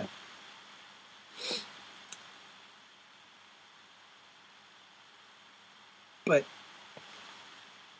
if you're the doctor, you're thinking about the causes, right? Um, now, of course, of course, as you all remember, Quincy also comes pretty close to. I think it's kind of funny that I call many of the characters by their last names, but I was I call the American by his first name. I guess he's American. I guess I call Jonathan by her first, by his first name and Mina. But um, anyway, uh, Quincy talks about the bats, right? He tells a story about he had a mare who was uh, uh, taken and drained of blood. Uh, you know, when a when a when a vampire bat uh, opened its vein and left the vein open and it bled to death. Um, we see he's closer, right? Quite close, in fact, since we know that it's been primarily in bat form that Dracula has been taking her blood. Um, but um, but notice also how the assumption that he makes about Van Helsing, right? Notice how Dr. Seward seems seems to me quite likely that he really believes that Van Helsing is simply frantic about it. Van Helsing has no idea. I don't have any idea. Neither does neither does Van Helsing, right? Uh, yes, he does. Yeah, yeah, no, he does. Why do you think he ordered the garlic? He knows. He's figured it out, right? Um, but it's almost like Dr. Seward is giving him the benefit of the doubt. Uh, you know, maybe he's just kind of fooling himself to kind of boost his own ego. I don't know, but uh, but that I, I, always find that uh, that reference really interesting. Um, more, um, look at how look at where Dr. Seward's mind goes when he's confronted with the genuinely strange. So we've got the unexplained, right, that he can't figure out. Um, but I can tell you that's kind of normal. That is, that's kind of realistic. That is, when a doctor has a patient where something's going wrong and they don't really know, that happens. It happens kind of a lot, actually. When you're just like, this is really weird. I have no idea why it's acting this way. Um, if you're a doctor, that's normal. I mean, or at least it's not uncommon. Um, so okay, like maybe, but look at what happens. Look at what Doctor Seward. Um, and yeah, Tom, you're right. Crux is a fun word to choose here. It is the crux, isn't it, so to speak? Um, yeah, yeah. Anyway, look at where Doctor Seward's mind goes when confronted with the strange. This is Lucy's memorandum, right, um, about her last conscious night. Uh, you know, the, the, the wolf evening. When I had read it, I stood looking at the professor, and after a pause asked him, In God's name, what does it all mean? Was she or is she mad? Or what sort of horrible danger is it? I was so bewildered that I did not know what to say more. Van Helsing put out his hand and took the paper, saying, Do not trouble about it now. Forget it for the present. You shall know and understand it all in good time, but it will be later. And now, what, it, what is it that you came to me to say? This brought me back to fact, and I was all myself again. I love that. It's brought me back to fact, and I, so, back to facts. I'm fine, right? Um, he reads Lucy's account of what happened, and notice he has two thoughts, right? One, madness. Thought number one, right? Now, I, one of you, I forget who it was, earlier on said, when you're a hammer, everything starts to look like a nail, right? He is an asylum. Uh, he is the the lunatic asylum man, right? So the fact that he goes around suspecting people of madness might seem perhaps uh, uh, not not surprising under the circumstances. Um, but I think there's more to it than that, right? I mean, yes, th- that might be a factor. Um, but um, remember, Jonathan talked that way too about himself, right? Um, he was very concerned about madness. Um, there are sort of two reactions, it seems. One, any account or you know anything that's sort of out of the usual in in in in, in those ways that's um mistaken like a peasant superstitions it's not real right um if there's reason not to simply dismiss it um and there is reason not to dismiss lucy's memorandum notice how it fits with all the evidence that they found um, it describes how I mean, remember they came into the house and they find the maids all lying there drugged with an empty bottle of laudanum next to the sherry flask, right? And then they go in and they find Mrs. Westenra and you know laid out on the bed and Lucy there. Um, in other words, all the, the entire house as they find it fits exactly what Lucy describes. So he does not dismiss it by saying like, well, Lucy was just imagining things, right? Or Lucy's a silly girl, right? He doesn't he doesn't go there clearly she believed it. There's some. It fits to some extent with what they've actually seen, right? So he, um, his his his, his go to response just as Jonathan's. You know, he went from peasant peasant superstition to madness, right? That's the sort of the plan B. If it, it can't be real, right? It can't just be real in cold fact. Um, I'm probably crazy, or she's crazy. Whoever said it is probably crazy, right? That's the logical second second choice. But notice there is a little crack, right? He does suggest a plan C. Right? Plan A would be it's all a mistake or a hoax or it's not real. Plan B is madness, right? She believes it. Maybe she even made some of it. Maybe she drugged the maids herself, right? In some pursuing some insane idea. You know, but there is an option C. And option C is what sort of horrible danger is it exactly? Jennifer was just pointing to that too. Or there might be some horrible danger, right? This is one of the only moments where we see Dr. Seward being um, a little, a very little bit open minded about the possibility that something actually weird is going on here. Um, but certainly after her death, he drops it, right? Um, he drops it.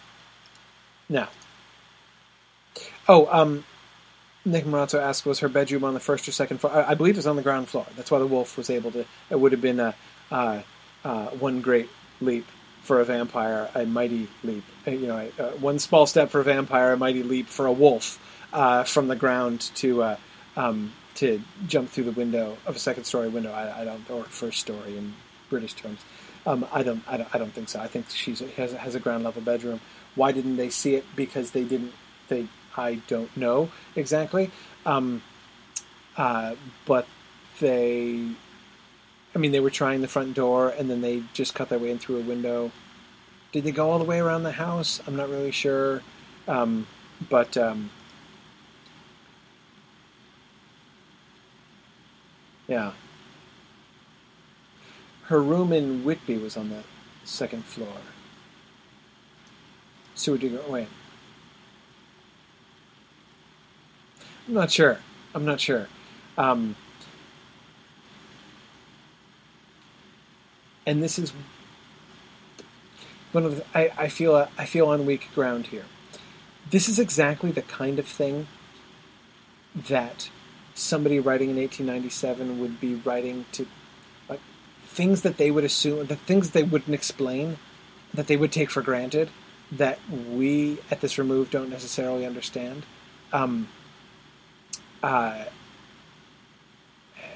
it's possible, of course, that Bram Stoker is screwed up because you're right. You're right, James. They do talk about going downstairs from her room. Yeah. Um, yes. Yes, you're right.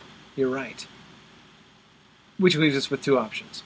Option one, Bram Stoker just messed up and like imagine the wolf leaping up to you know this impossible leap from the ground, which is inconsistent even with how wolves act in the rest of uh, in in the rest of the book. So I can't imagine he's actually thinking that. Or there's some other way in which this could happen uh, that would make sense if you were familiar with how houses were laid out then. Is there some kind of access, external access that the wolf could have gotten to some. I don't know. I mean, I don't know how the houses were set up. I don't know, like some like a balcony or something. I don't know. Um, it seems to me possible that there's some architectural feature here that would have been exactly Thomas uh, Thomas like a balcony with stairs. Um, uh, yes, it is possible that the going downstairs was to the downstairs servants' quarters, which was usually below ground. Um, that's where, I remember, uh, Thomas Bilder, the zookeeper, refers to this uh, when he says that uh, he, he, he, when he's speculating about what could have happened to Berserker and where he is, um, is that he could have gotten down into some area um, which is again it's, it's one of those things that I'm talking about about the kind of assumptions not explaining something that would have been totally everyday life for them but might be peculiar from a 21st century perspective. The area means that like the sunken stairs so you've got like a right the stairs go down to the to the downstairs entrance where the servants go in and out from the street um, and the area is the, the the recessed pit in the ground that you have to descend down the stairs to um, so if he falls down and get in, gets into some area, that's where uh, Thomas Bilder suggests he might get into a coal cellar or something and uh, really startle, you know, a housekeeper who goes down, or a, a cook who goes down there. Um, so, um, so it's possible that uh, the downstairs means to the subterranean downstairs to the servants um, uh, level, and that Lucy's bedroom is both upstairs and on the ground floor. Um, it's uh, it's possible. Um, anyway, anyway, I don't want to get too distracted with because I don't really know the answer to that either. Um, but um, to me, I just come back to the picture of the um, of the wolf breaking the window, and I can't um, I can't it seems to me impossible that they're thinking of that happening on a second uh, a second story window. Yeah, I know this has turned into an upstairs downstairs drama, Yana. Exactly. Um,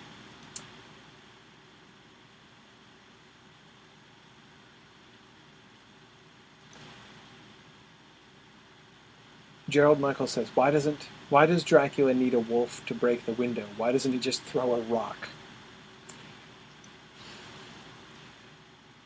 Remember that the effect of the garlic is not just physical.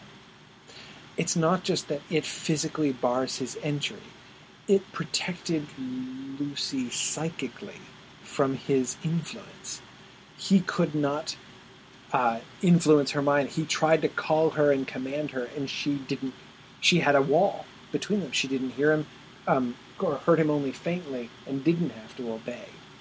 So there, se- it seems to be a more absolute barrier than mere physical necessity. No, Dracula's not the wolf. Berserker is the wolf. Um, the escape wolf from the zoo. Remember when he comes back to the zoo, he's got broken glass uh, on his head?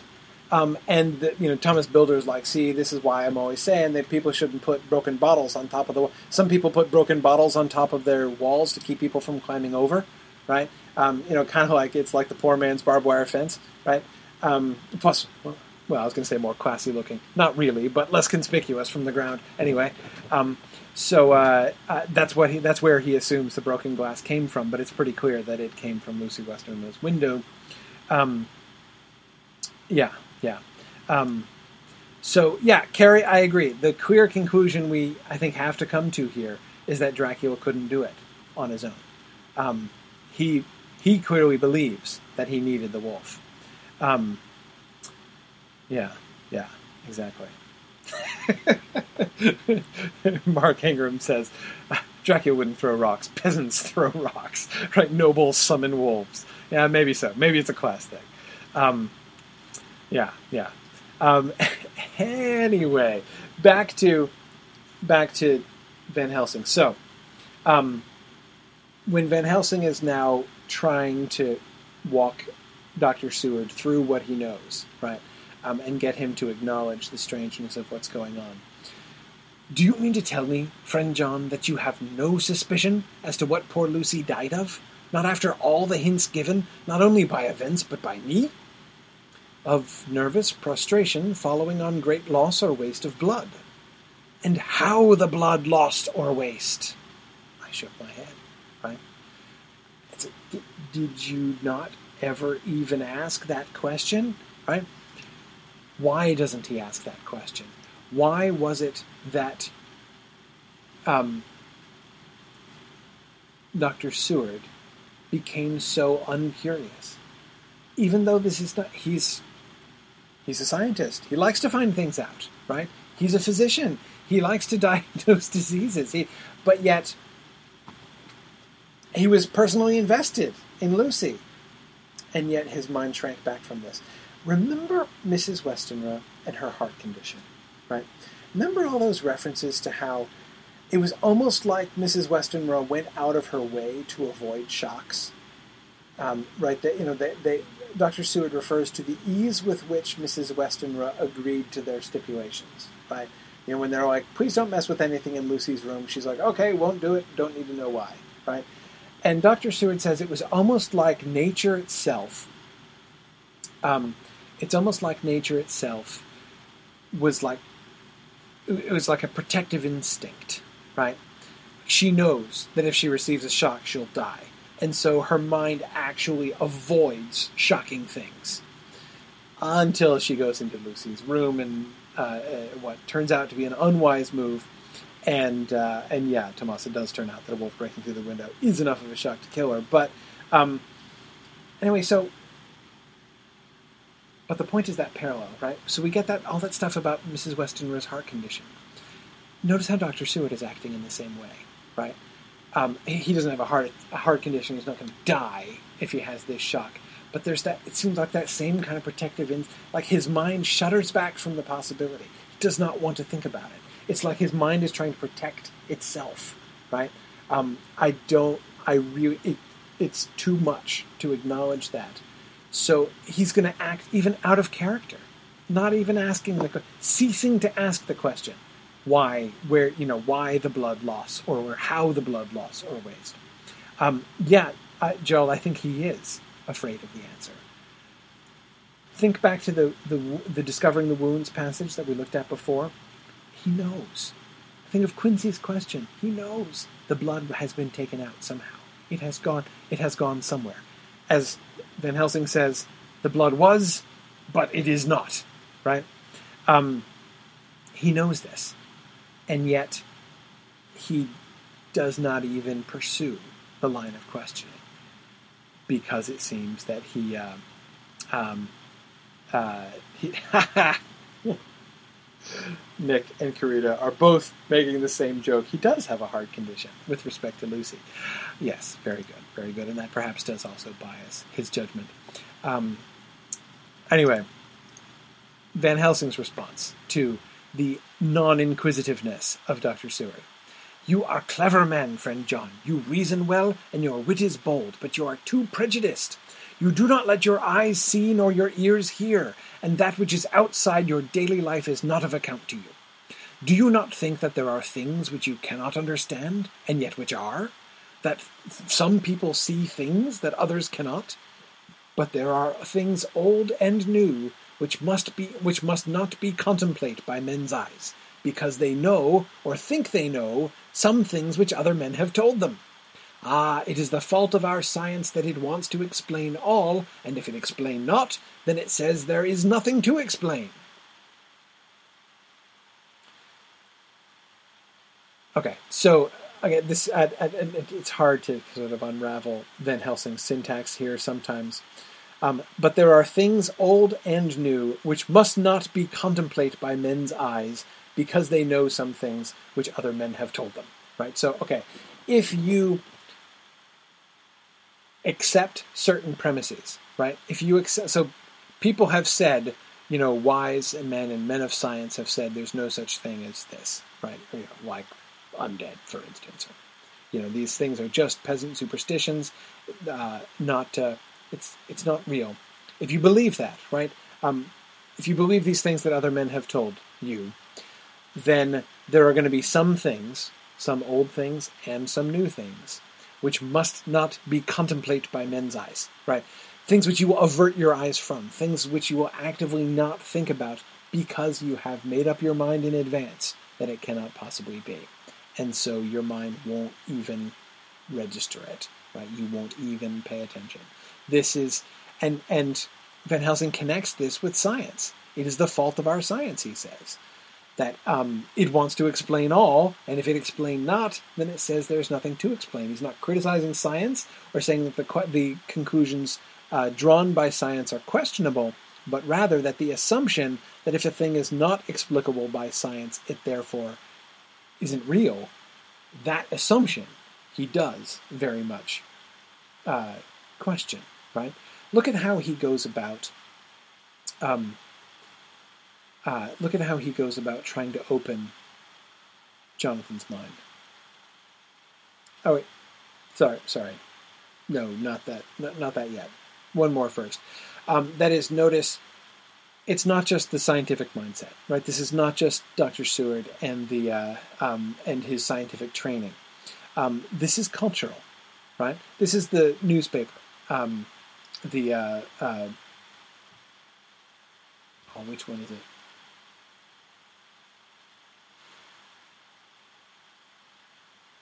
Gazette? It's the Gazette? I'm forgetting what, what the clipping is from.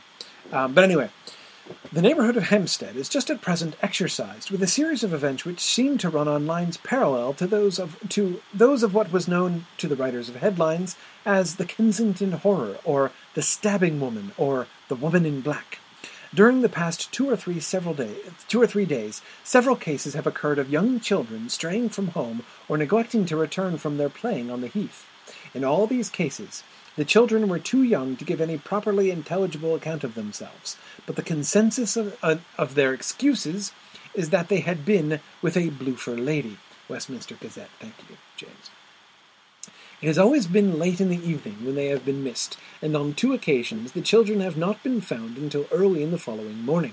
It is generally supposed in the neighborhood that, as the first child missed gave as his reason for being away that a Bloofer lady had asked him to come for a walk, the others had picked up the phrase and used it as occasion served. This is the more natural, as the favorite game of the little ones at present is luring each other away by wiles. A correspondent writes us, to, writes us that to see some of the tiny tots pretending to be the Bloofer lady is supremely funny. Some of our caricaturists might, he says, take a lesson in the irony of the grotesque by comparing the reality with, and the picture. It is only in accordance with general principles of human nature that the Bloofer lady should be the popular role at these alfresco performances.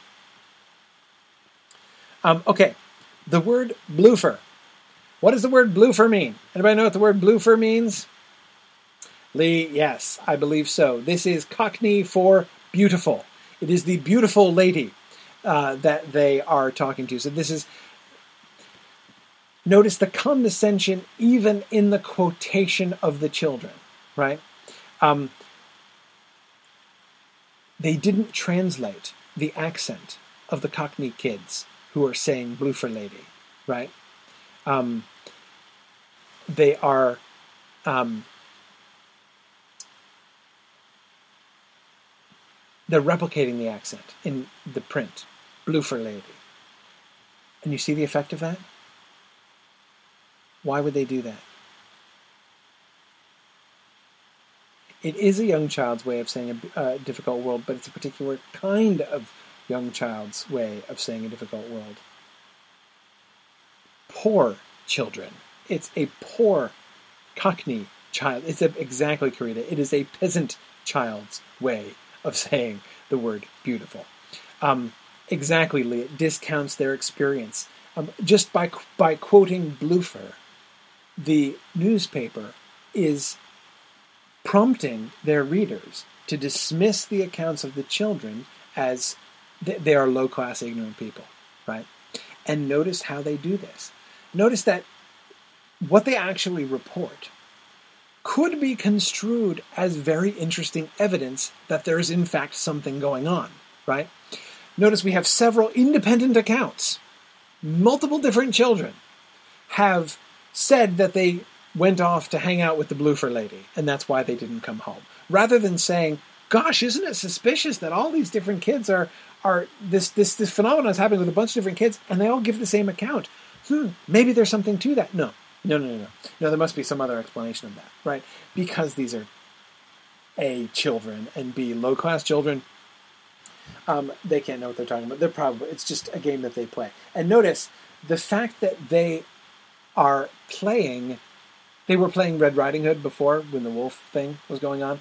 Um, now they're all playing Bloofer Lady. Um, and so the game that they're playing is this is the more natural that they all call it. Talk about the Bloofer Lady. This is more natural as the favorite game of the little ones at present is luring each other away by wiles. Why are they doing that? The fact that they're playing that game, again, is conceivably, perhaps, evidence that there's something going. They know something that the adults don't know, right? Um, and yet, it is exactly Lee. They're playing at monsters, right? Just as they were playing at Red Riding Hood before in the Big Bad Wolf, now they're playing at the Bloofer Lady, right? So not only do they understand, does their play show that they know the Bloofer Lady is out there and tempting kids away by wiles, they also recognize that she's a monster, like the big, like the Big Bad Wolf, right? And yet, we're not. Um, we're not going to uh, pay any attention to this. In fact, we're going to twist this around. Notice the preconceptions, the the hard assertion of preconceptions here, right? Um, in all in all these cases, the children were too young to give any properly intelligible account. Uh, again, properly intelligible. Also, a bit of a, a bit of classist snobbery contained in the properly intelligible crack, especially introducing the uh, uh, the Bloofer lady. But anyway, um, it is generally supposed that, so they haven't they have an explanation thought up, right? There's a there's a rational explanation for this. The first child said it, and then everyone else is just copying the first child, right? Um, yeah, exactly. Carrie says the adult understanding is that the children are playing at luring by wiles. The children might have a different experience. It's entirely possible. It's entirely possible. Um, so anyway, my point here is just this is a cultural thing. It's not just Dr. Seward personally, and it's not just Dr. Seward's scientific outlook, though Van Helsing points to that as being a factor in Dr. Seward's case. This is a cultural thing. This is more like the kind of thing that we saw from Jonathan back in chapter one, in his attitude towards the peasants, right? Um, okay, now let's go about looking at um, looking at how Van Helsing approaches trying to break through uh, Seward's preconceptions. Do you know all the mystery of life and death? Do you know the altogether of comparative anatomy, and can say wherefore the qualities of brutes are in some men and not in others? Can you tell me why, when other spiders die small and soon, that one great spider lived for centuries in the tower of the old Spanish church, and grew and grew till on descending he could drink the oil of all the church lamps? Can you tell me why in the Pampas, ay, and elsewhere, there are bats that come at night and open the veins of cattle and horses and suck dry their veins? How in some islands of the western seas there are bats which hang on the trees all day, and those who have seen describe as like giant nuts or pods, and that when the sailors sleep on the deck, because that it is hot, flit down on them, and then and then in the morning are found dead men, white as even Miss Lucy was? Good God, Professor, I said, starting up. Do you mean to tell me that Lucy was bitten by such a bat, and that such a thing is here in London in the nineteenth century?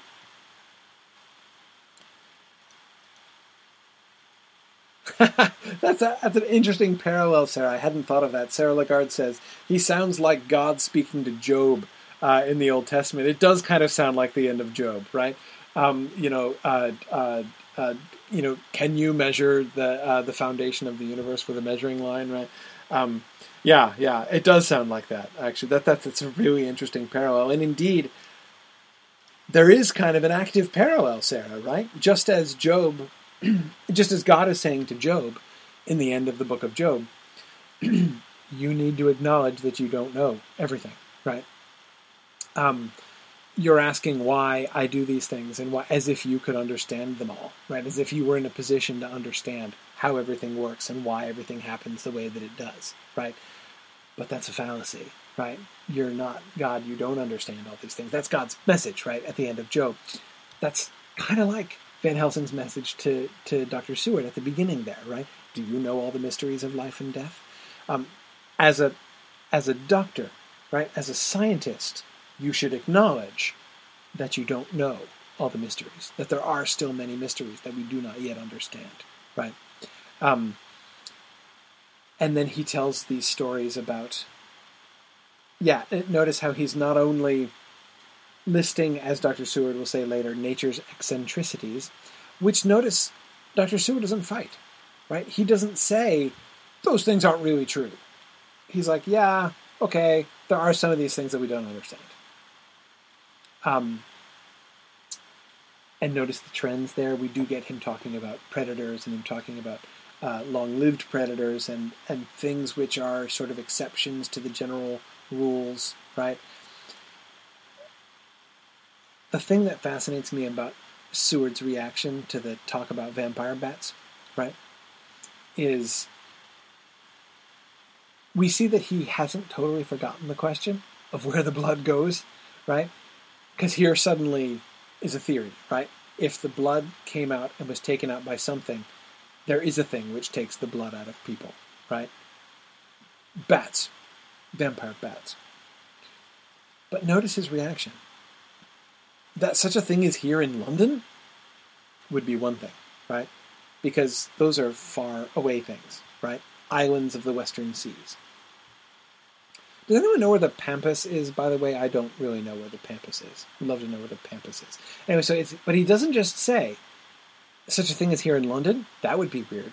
South America. Okay, Tomas, you're from the Pampas, really? That's awesome. Uh, that's very cool. Argentina. Okay, neat, neat. Um, uh, cool, awesome. Well, there we go.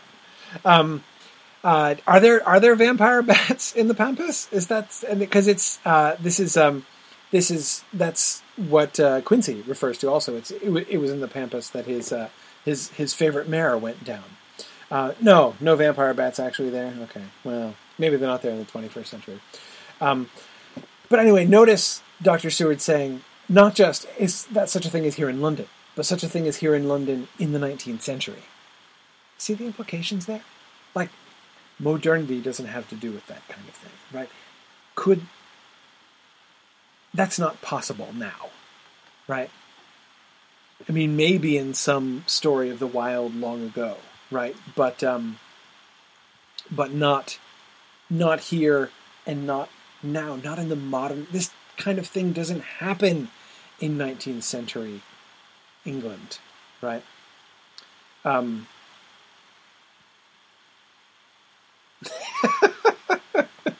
James Pace says vampire bats are not respectable. Uh, uh, uh, kudos for the Mr. Morrow reference. Um, let's keep going. His thesis.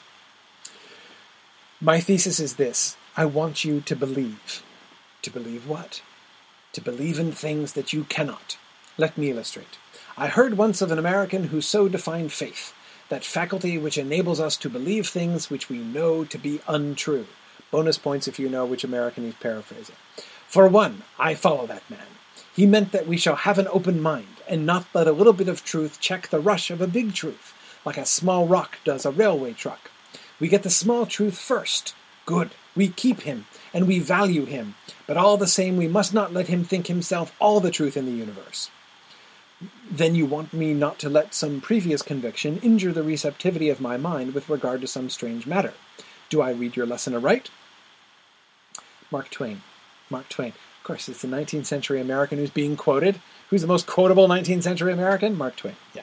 Uh, that's not exactly the words that Mark Twain used. I said something like faith is uh, believing in things that ain't. I think is was exactly his uh, his his quotation, but I, am pretty sure it's Twain that uh, Van Helsing is thinking of. Uh, anyway, anyway, um, okay. So um, now, apart from the fact that I do not think that Mark Twain meant by that quotation what Van Helsing takes him to mean, we see nevertheless what Van Helsing is thinking about with this and how he is talking about faith, right? Um, he is talking about having an open mind, as he says, that you don't let a little bit of truth check the rush of a big truth. Um, and the railway truck image there, Nancy, I believe, is like if there's a rock on the rails, it can cause the the train car to jump off the rails, right? It can it can deflect it enough to make it crash, right? Uh, that I think is what is the is the metaphor that he's uh, that he's using. Yeah, that you know ain't so, right? That's thank you, Veronica. That, that's the to believing things that you know ain't so. Um, that's the that's the Twain quotation. Um, okay, okay.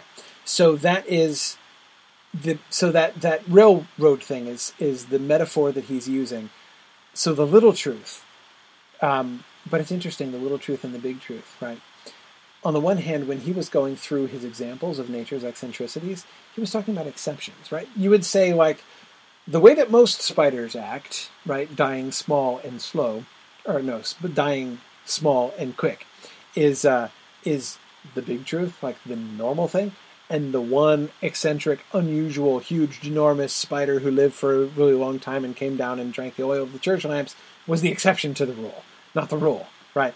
Um, but I think by big and little, he only means in the in this sense, sort of like commonplace and extraordinary, right? So um, the little truth is the little truth in the sense of garden variety truth, right? Is this is how spiders normally are and how they normally live. The big truth is it's possible for this to happen, right? It's possible for there to be a giant, huge, ginormous, long-living spider, right? Um, that in the context is in the context in which he's using this seems to be the big truth, right? Um, so you you find the little truth, and you keep him and you value him, but you don't let him think himself all the truth in the universe, right? And Seward is tracking with him, right? Um, he gets the thesis, right? you don't want some previous conviction to injure the receptivity of my mind with regard to some strange matter. And yet, as soon as Van Helsing says, so by the way, uh, you know, dead Miss Lucy is the one biting the children, he goes berserk, right? He is, in fact, the receptivity of his mind is indeed well impaired uh, by his previous convictions. Now we see that Van, uh, not Van Helsing, Dr. Seward is, I was about to say exceptional, not quite exceptional, but he's a little um, uh, above the. Um, uh, he's on the the high end of the curve when it comes to skepticism here. Notice that Dr. Vincent goes a step further uh, than Dr. Seward does, right? When he's talking about the wounds on the, the throat of the child in his care. We asked Vincent to what he attributed them, the wounds, and he replied that it must have been the bite of, of some animal, perhaps a rat. But for his own part, he was inclined to think that it was one of the bats which are so numerous on the northern heights of London. Out of so many harmless ones, he said, there may be some wild specimen from the south of a more malignant species. Some sailor may have brought one home, and it managed to escape. Or even from the zoological gardens, a young one might have got loose, or one or one uh, bre- or one be bred there from a vampire. These things do occur, you know. Only ten days ago, a wolf got out and was, I believe, traced up in this direction. For a week after, the children were playing nothing but Red Riding Hood on the heath, and in every alley in the place, until this Bloofer lady scare came along, since when it has been quite a gala time with them. Even this poor little mite, when he woke up today, asked the nurse if he might go, if he might go away. When she asked him why he wanted to go, he said he wanted to play with the Bloofer lady. What's really happening? We know what's really happening. Yes, Nancy, it does suggest that Lucy also has mind control powers, that her victims want to go back to her, that she is calling them back and they want to answer. Yeah, yeah. Um, it's not exactly the same situation, right? They're not sleepwalking. We don't have that same dynamic as we did with Lucy. But um, whatever happened with the Bloofer lady, they liked it and they want to go back. Um, and she seems to be calling them back. Um, so notice Dr. Vincent shows the same kind of general condescension towards the children. He doesn't take the children's story really seriously. But he also goes, as I said, a significant step further than Dr. Seward in explaining the wounds and the blood loss, right? He at least postulates something that could take the blood out. Notice how even the idea that a vampire bat could be in London in the 19th century is something that Dr. Seward considers outrageous, right? An outrageous suggestion. However, um, Dr. Vincent is perfectly willing to entertain it, and you can see why, right? I mean, there's got to be some reason the blood is left, and the kid's got no blood on his clothes, right? So it didn't just leak out. Um, something must have sucked it out, and those wounds are the only way it could have gone, right? Where else is the blood supposed to go? How else is it supposed to escape his body? Right? So um, something must have sucked it out, probably through those wounds. There are things that suck blood out of wounds, like bats, right? The wounds could possibly fit the bite of a bat, maybe, possibly. So, um, Dr. Seward stopped short even of that, right? Then Dr. Seward goes out to the uh, tomb, right? Van Helsing takes him out to show him with his own eyes what's going on, right? Um,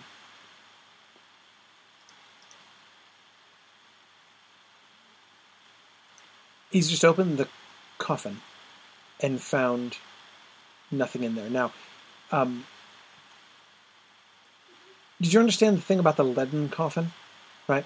So there's there's there's the the wooden box, right? Which is locked shut, of course. But inside the box, there's there's a, a layer of lead which is sealed shut.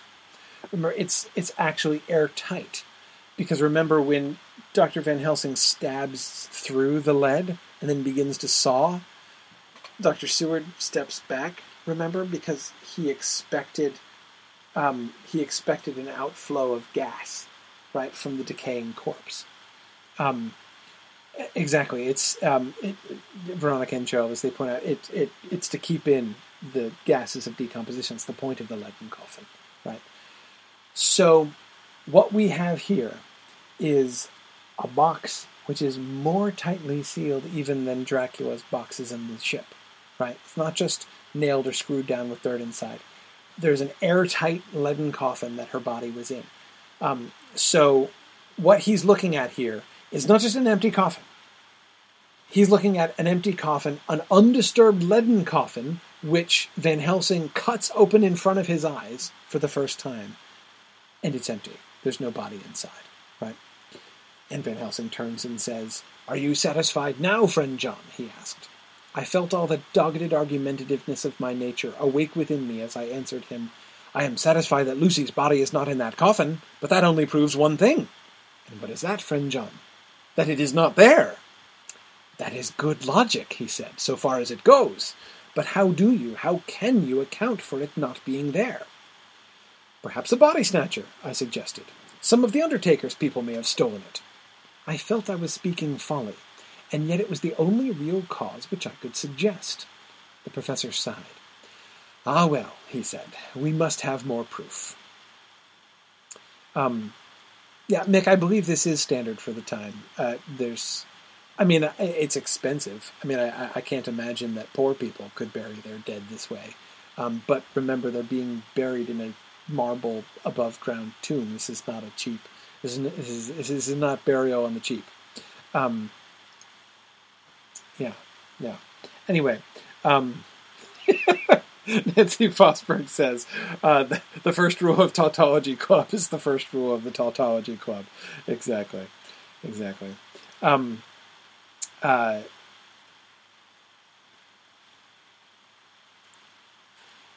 he talks about the dogged argumentativeness of his nature. But the problem is not the argumentativeness. The problem is the premises from which he's willing to argue, right? If Lucy's body is not there, the only possible it only it does not prove that she got up and walked away. All it proves is that the body is not there. And the only thing that he can suggest is possibly a body snatcher. Some of the Undertaker's people may have stolen it. Um, what does he mean by this? it was a fairly common thing. Um, it's illegal uh, to to dissect cadavers still. Um, so yeah, to procure bodies for scientific research, exactly, Veronica. Um, it's it's illegal. So therefore, there was a, a trade in black market corpses. Um, remember, this is uh, uh, Dickens plays with this in Tale of Two Cities right? The guy who is a who is a resurrection man, right? It's what he does is he uh, he he goes after uh, um, he f- sort of follows uh, funerals, right? And when everybody leaves, he digs up the fresh corpse and uh, and sells it to a scientist on the sly, right?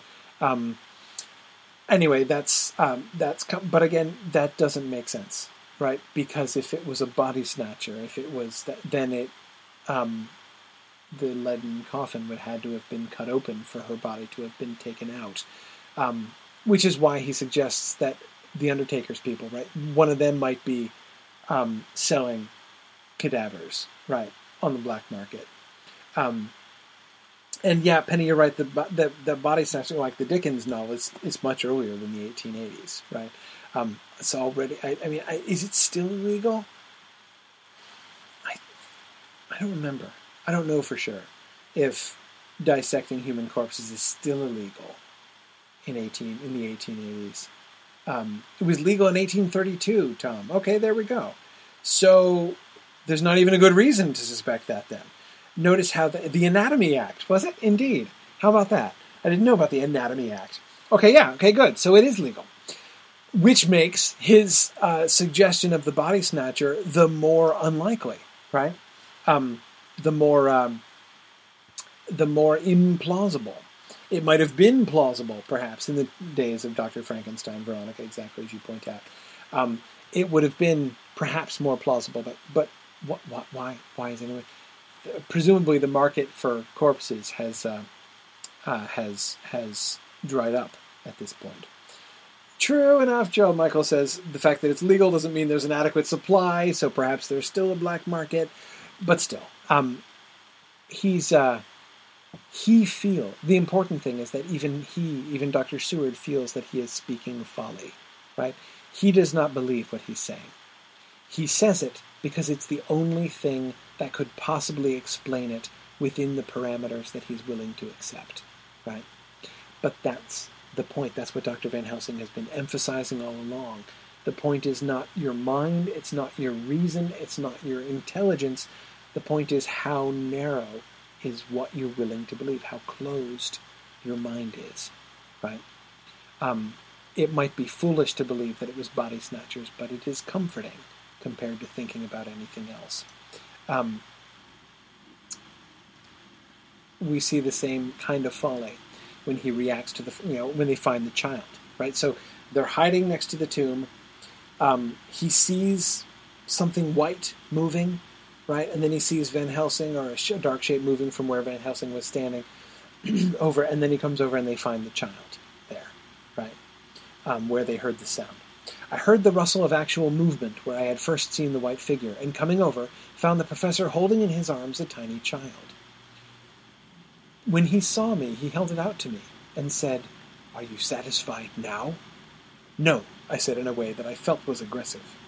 Do you not see the child? Yes, it is a child. But who brought it here? And is it wounded? I asked. We shall see, said the professor, and with one impulse we took our way out of the churchyard, he carrying the sleeping child. When we had got some little distance away, we went into a clump of trees and struck a match and looked at the child's throat.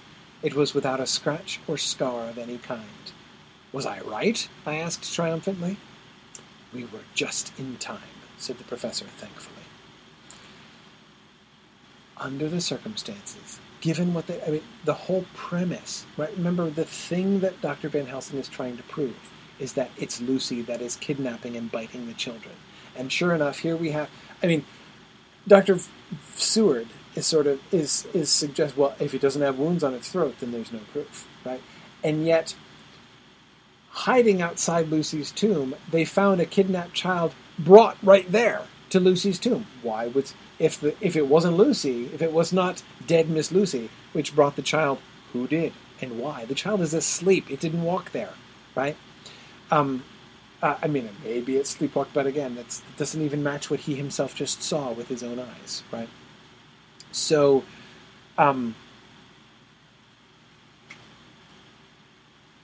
we can see how doggedly he is sticking to his how, how, how adamantly he refuses to bend. What is the only thing that finally makes him begin to bend? Right? Is when he sees with his own eyes something which cannot be explained, right? He bent over again. This is the next day. During the day, right? He bent over and again forced back the leaden flange. That is the, the cut that they made, right? And then a shock of surprise and dismay shot through me. There lay Lucy, seemingly just as we had seen her the night before her funeral. And apparently undissected. She was, if possible, more radiantly beautiful than ever, and I could not believe that she was dead. The lips were red, nay, redder than before, and on the cheeks was a delicate bloom. Is this a juggle? I said to him. Are you convinced now? said the professor in response, and as he spoke he put over his hand, and in a way that made me shudder, pulled back the dead lips and showed the white teeth. See, he went on, see, they are even sharper than before, with this and this, and he touched one of the canine teeth and that below it, See, notice the top and bottom thing. The children can be bitten. Are you of belief now, friend John? Uh, and I didn't include the bit where you know he's still reluctant to believe it, right? Um, like you know somebody could have put her back there, right? Yes, Penny, exactly. So he's, suggesting that the body snatchers have a return policy, apparently. Um, uh, but um, uh, then remember, Dr. Van Helsing says, "Indeed, it is so." Right, but most people's in she has been dead one week, and most people's in this time would not look so. Right, she doesn't exactly look like a normal week-old corpse. Um, yes, Veronica, it, t- for Doctor Seward, um, who knows what decomposing corpses look like, uh, the lack of decomposition is evidence of the supernatural that even he cannot um, avoid, right? Um,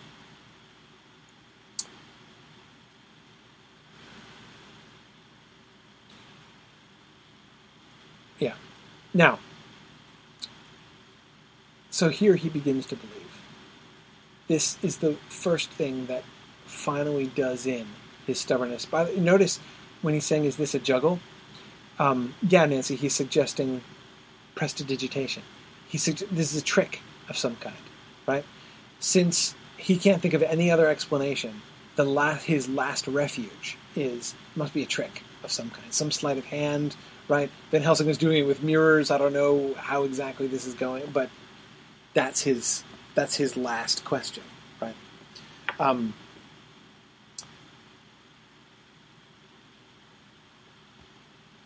this finally breaks through, but we see how terribly far Van Helsing has to go to get Dr. Seward to believe, to get him to put aside the skeptical suppositions that it seems that Stoker is anticipating even his readers may be bringing to the story. Certainly, the epigraph anticipates that the readers will, will be bringing that, right? And finally, confront what's really happening. So, what is really happening? I want to go further next time. I want to go further than we've gone before. Three chapters further. No, that's not. That's not what I mean. I want to go. Um, I want to go. Uh, not we we've played the what really happened game a lot, and we'll keep doing that. Um, but I want to go further. Um, not just what really happened, what actually occurred, what events occurred, but what's happening what's the real story? What do we learn about the nature of vampirism? And the confrontation with dead Miss Lucy, which is imminent, was set up at the end of chapter uh, uh, chapters uh, what what chapter fifteen. Um, was set up at the end of chapter fifteen when he he Van Helsing tells Arthur Arthur and Quincy and Doctor Seward are all going to show up at the tomb that night, right? So um, something's going to happen. Anyway, we learn a lot in that scene. When we meet Lucy again, pay really careful attention. I'm going to want to go through almost every word of that encounter. There's some really important stuff that we learn here. Um, and we'll think back over some of the things that we have observed, but not really talked about in that context tonight. So I'm going to let you guys go. Uh, keeping you late here again. My apologies. So, good night, everybody, and I will see you guys next week for class number six as we finally meet the undead Miss Lucy. Good night, everybody. Bye.